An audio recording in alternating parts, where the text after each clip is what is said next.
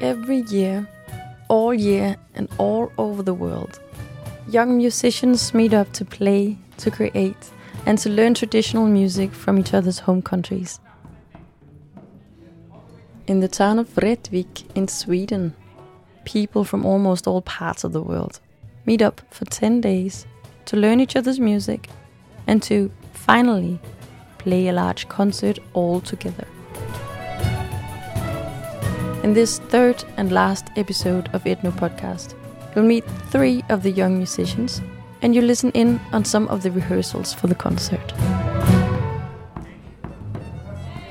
It's something special to share your music with the whole the ethno group and just like hear all of them play and it's just like a fantastic feeling and I I think that's something that folk music and music around the world is uh, needs. You can't describe it with words. You have to like uh, be there to understand it.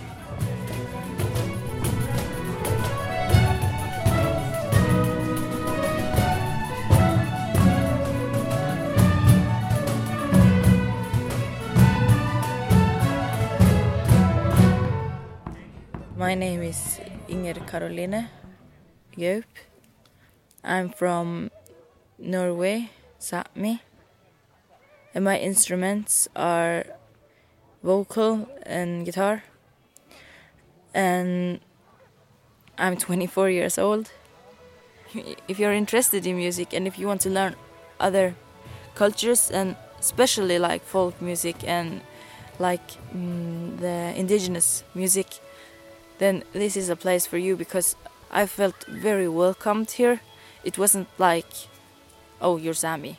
Mm. so it was like, oh, and and I got a lot of questions about my uh, heritage, and when you collect almost hundred participants from so many countries, it's a little special you get a special vibe and when you walk down the halls at the school you hear like arabian music here and and like the swedish pol polska in another room and, and you hear like violins play there and it's like a something else that you haven't like uh, what is it called? Experienced before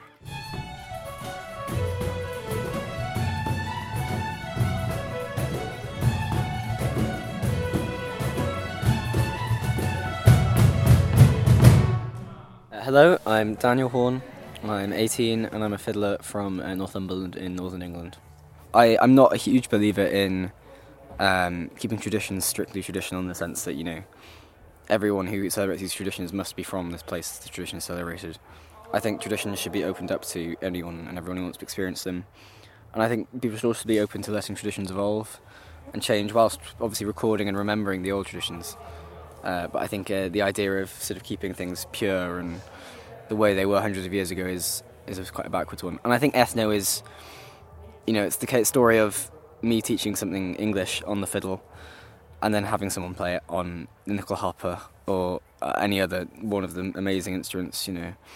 Uh, bass guitar, electric guitar, trumpet, saxophone, I- instruments that, at least where I'm from, aren't traditionally associated with folk music. And I think that's how we get some of the most interesting, amazing, incredible things, whilst keeping tradition intact and you know even changing it to fit to fit today's music.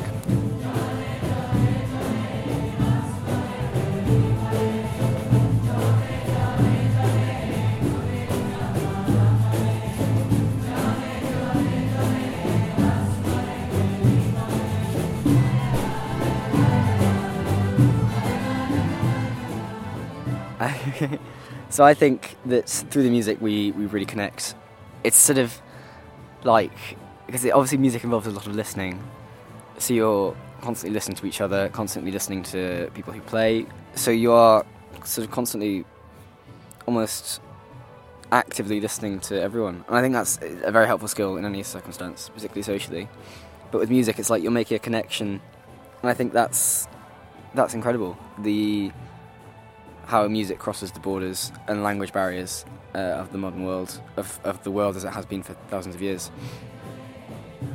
music kind of always has done. If you look at traditions and where they come from and origins of tunes, and yeah, I think it's it's there's definitely something fundamentally human about music. There's something even more fundamentally human about sharing that music, where friendships can cross borders, cross seas, cross mountains. It's just great to say that I now know people from so many countries and have friends from so many countries.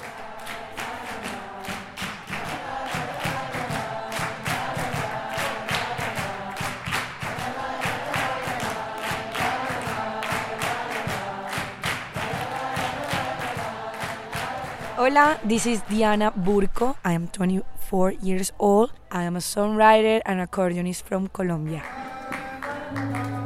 This is my first Ethno. You feel like um, part of a big, big heart, big, big heart of the world. Really impressed for me to, to like be able to know the folk music from so many countries, and there were some countries that I just didn't know. I got a feeling that the world is big, but it's not that big or that different as I thought. In Ethno, I just found everything super close to me, even we are different. You feel as a Colombian that you are in a constant fight. But when I was in Ethno, I just forget about that and I just found the beauty of the things. And not only the beauty, with through, through the music, you found the, the real stuff, the, the real thing. Like, it's not about the money, it's not about the land, it's just about being a very nice human to the others, learn from the others, have the experience. Like, you can see life so much beautiful with Ethno. And also, like, Ethno needs you. It's a way I also feel that you are part of a big thing, you need them, but they also need you to be part of it.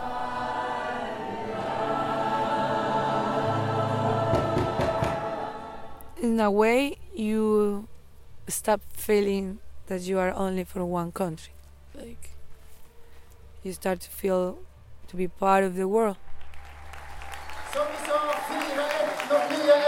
Varje år runt om i världen. Snart finns vi i vartenda land och kanske får vi till slut fred. Nu kommer Berivane.